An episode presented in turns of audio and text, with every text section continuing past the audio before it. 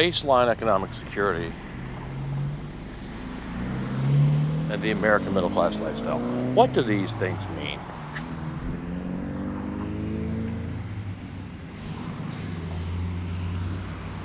Table one shows the typical American middle class lifestyle basket of goods and services. Typical budget, if you will. Also inserted average prices in 2021. Now, this doesn't include extreme outliers in certain markets, because obviously certain markets are more expensive than others. But generally speaking, there is a, a, a ballpark number that, give or take a few deltas, more or less helps us quantify this the cost of this basket of goods and services. We know the number. We can argue over the details. Table 2 shows median US wages. And when you strip out taxation and when you strip out contributions to health care and other uh, things that come out of one's paycheck, you see in this table the average take home pays. So right away you see the problem. The numbers don't work. So let's first make a case for why the American middle class lifestyle. The American middle class lifestyle, as illustrated above, has created what's arguably the, the best conditions humanity's ever experienced. Most Americans have safe dwellings with good heat, free from other members of society seizing it from them in the middle of the night.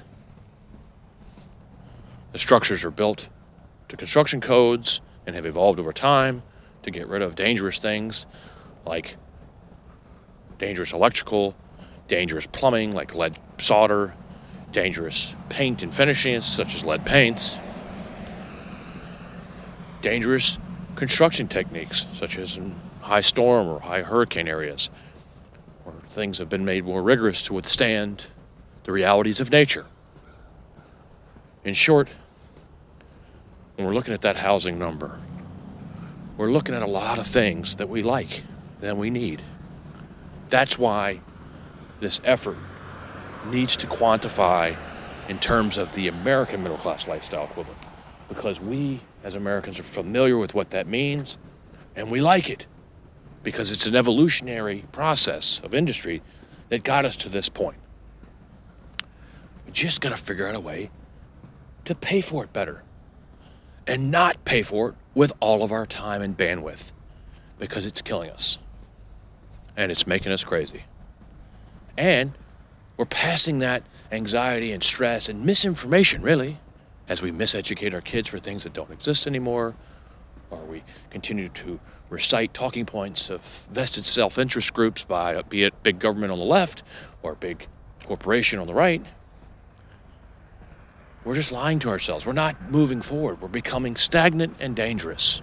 Because at the root of most all human conflict is economic strife people fighting over stuff, people being angry and wanting retribution, people willing to use violence to overthrow the chains of their perceived slaveries. So this is really real stuff. And it needs a real solution. Or set of solutions, rather. There is no one solution. There is no one utopia. That's silliness. But what we do have is a very clear vision of the good life, at least from a materialistic standpoint. Who wouldn't want to live in a nice dwelling, nice home with good heat and good air conditioning in hot months? It's clean, where everything works. There's full of the appliances that work.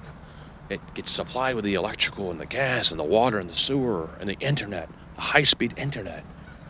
that's reliable, that works, that's safe, that's predictable.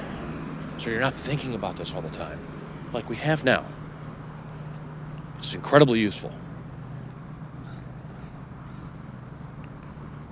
It's a blessing. It's a gift. We just happen to be born into it. We were born into this industrial evolution that rendered us this American middle class lifestyle basket of goods and services. And notice the use of services as well as the goods. Because we all like to go and get our teeth fixed when they're broken. We all like to go and get medical treatment, even though it needs to evolve. That institution is is right now in major flux as money's poured in and innovations are all over the place. It's a combination of good science, good wizardry, and good salesmanship. But who doesn't want to go to a doctor to get fixed? And who doesn't want to hold that industry accountable to be constantly getting better, not be beholden to self interest because of profits or sunk costs or trying to make up for an investment in something. So they wrap a sales pitch around it. That's what the services are. Who doesn't want to be able to take their dog to a veterinarian and have it fixed if they get hurt? Who doesn't want to call somebody up to fix something in their home, plumbing, or a toilet, or uh, a light, or put a fan in? or install an appliance, get it upstairs for you if you're older. Who doesn't want these services? So it's the basket of goods and services.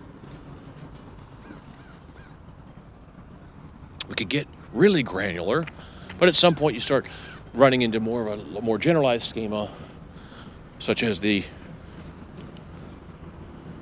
Global Industrial Classification System GICS, outlined in Table 3. But for purposes of this work, we want to focus on the atom, atomistic, the atomized individual or individual family household unit. What it would take an adult to have a good American middle class lifestyle equivalent. By extension, a family is just a bigger adult. Yes, there's more cost. There's perhaps different different arrangement of goods and services to meet the needs of a family or kids. However, at the core, at its core, it's about the same. You wrap a little entertainment label. For entertainment for a family might mean a trip to Disney World or a theme park, which are all in disarray, by the way, because of the economic stagnation that we're in and the lack of good trade trade skills. Because people are asking workers to trade away all of their time for peanut money, and and on top of that, learn a mess because it's all poorly led. Nobody knows what they're talking about. It's part of the economic morass. Let's get out of it. But again, the entertainment wrapper and the line item in the budget might mean for a family a trip to one of these places, or a water park or something. Whereas an entertainment wrapper for an individual might mean a concert, or a show, or a class.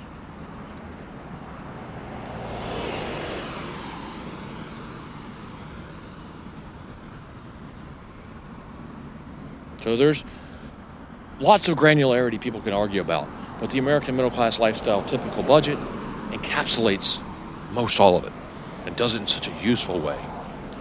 Because we know the size of the industry. We have a lot of data about what the supply chain and the companies and all of the individual moving parts, what that all looks like numerically.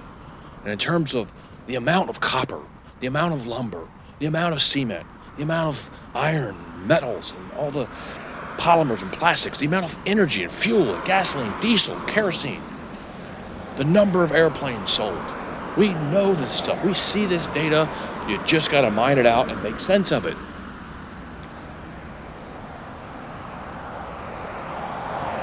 When you orient this amazing industrial machine that we've evolved and created over thousands of years when you orient it to serve the new, clearly articulated vision of basic economic security for all as defined in that American middle class lifestyle basket of goods and services, when you align this industry, you'll realize quickly wow, we can do this. we can really do this if we set our minds to it.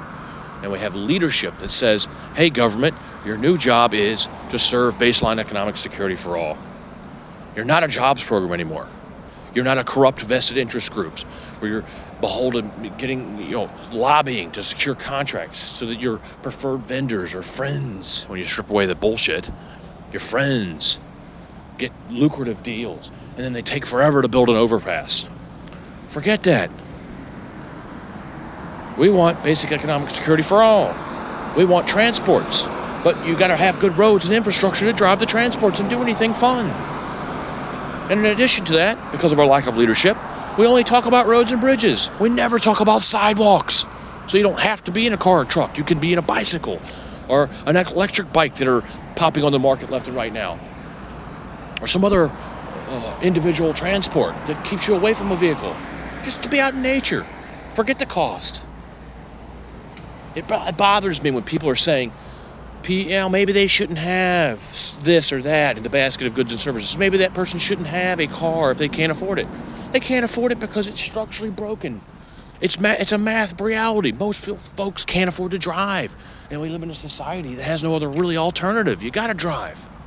This is craziness, and it's making us crazy, and it's making us sick, and it's making us mean, and it's going to create violence and di- and more disarray and misery. Don't we want to be happy? Don't we want a shot at peace and security and happiness? No, knowing that at some level, at a cosmic level, that's always an individual choice at some level. But boy, it's a lot easier to choose to be happy when you're not constantly under the anxiety and endless stress and uncertainty of the economic arrangements we currently live in.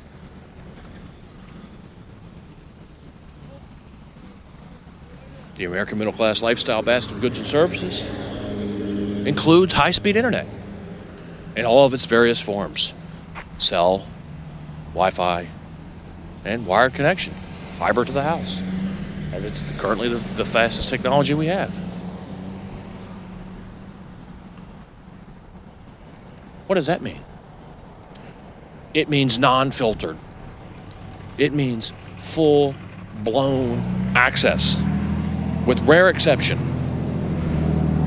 Obviously, there are probably going to be a few things. If someone is giving a tutorial video of how a, seven, you know, a seven-year-old can build a nuclear weapon, or if someone's seeing a seven-year-old getting raped, then perhaps there's some a few lines that get drawn. But basically, all else is, is game, fair game. And we have that personal responsibility. And we have parents that are now engaged more with their children so they can kind of guide and coach them through that world of unlimited free information and access to learning. And then government's role, instead of being yet another vendor, yet another money grubbing vested interest group, becomes the great uncle, if you will.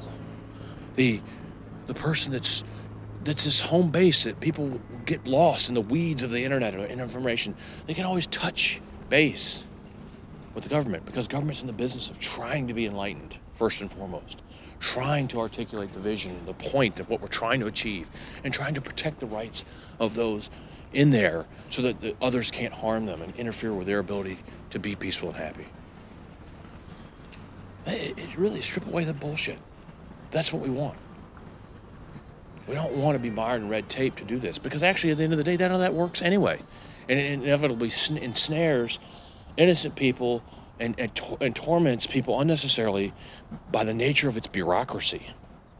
And it, all of these things become jobs programs after a while because of this, this thing staring us in the face economic insecurity. People are afraid to say education is a broken institution, and or people are afraid to question why are we still sending our kids to a government building all day when I could just work from home and work less? Work, I mean, may, maybe most of our jobs or half of our jobs could be done in a three or four hour time window, thus freeing up all the rest of the time to self educate yourself and your kids. So you wouldn't need all those things. But again, you let it be a high watermark now and slowly trickle down to maybe a different steady state over time where some just want that. Like some kids just might like to go to a building And those become learning centers. Open community places more. Like during the day, perhaps, so that we don't have adults. We don't invite inappropriate adult uh, children interactions. Perhaps we have a smaller footprint, but it's a learning centers where people can go and use the gym and use the pools and use the labs and use the libraries and use the quiet spaces and have coffee or get things at, the, at will. Instead of this regimented go sit in a building go to the class one go to class two. Needs this huge staff needs this huge budget. And it's all irrelevant. All you're doing is really babysitting the kids who are learning to tune out training themselves to shut down. It doesn't work.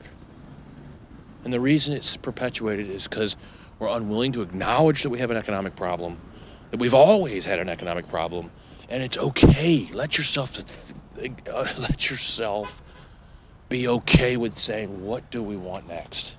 Oh, that's what you're doing. You're not stepping back enough to see it. You're going for baseline economic security. You want the good life. It's what you've been trying to do the whole time.